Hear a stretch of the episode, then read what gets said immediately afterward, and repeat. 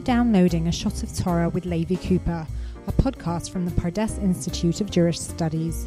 For more original Torah content, visit elmad.pardes.org.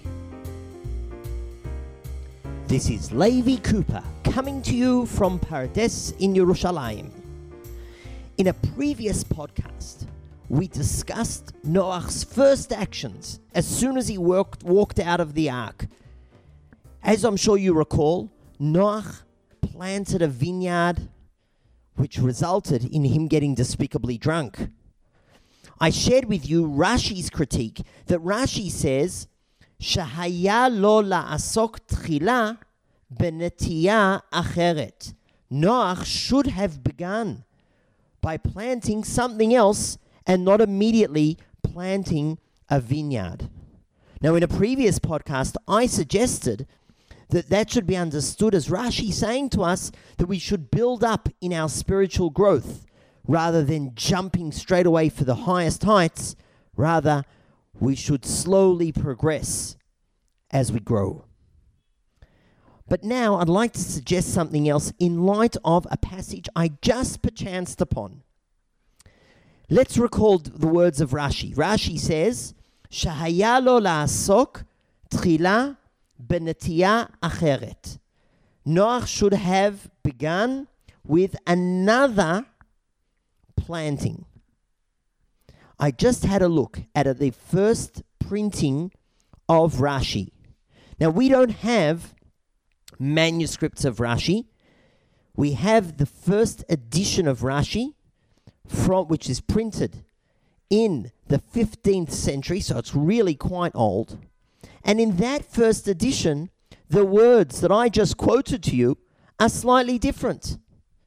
In that first edition, it doesn't say that he should have done a netiyah acheret, another plantation.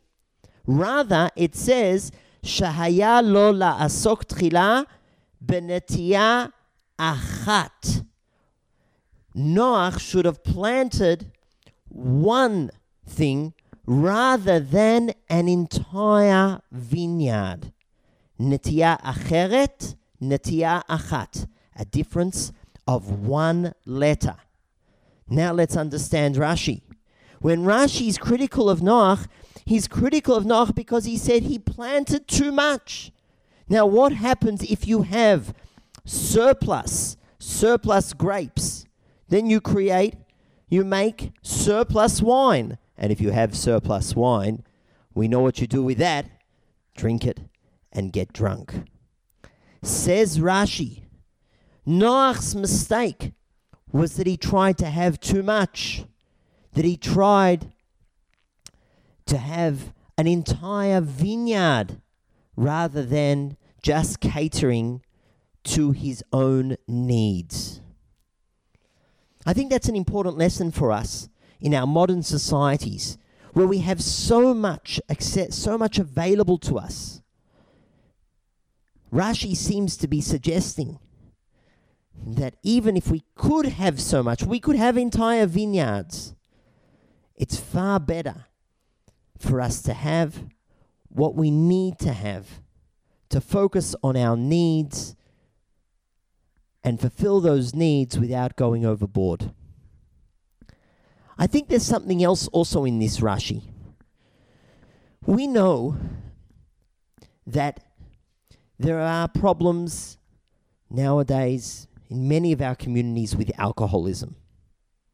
Now, as many of you know, I come from a Hasidic background, and in Hasidic circles, it's very common that we say L'chaim.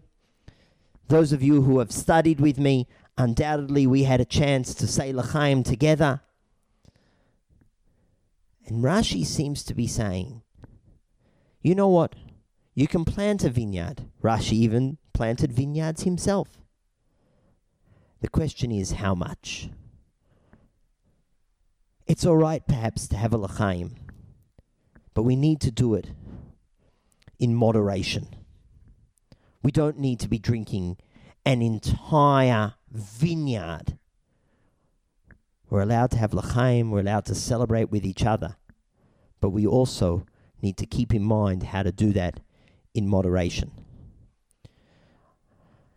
You know, as a parent, as a teacher, as a rabbi of a community, I think that's an important lesson that I need to take for myself, share with my family and my community and students.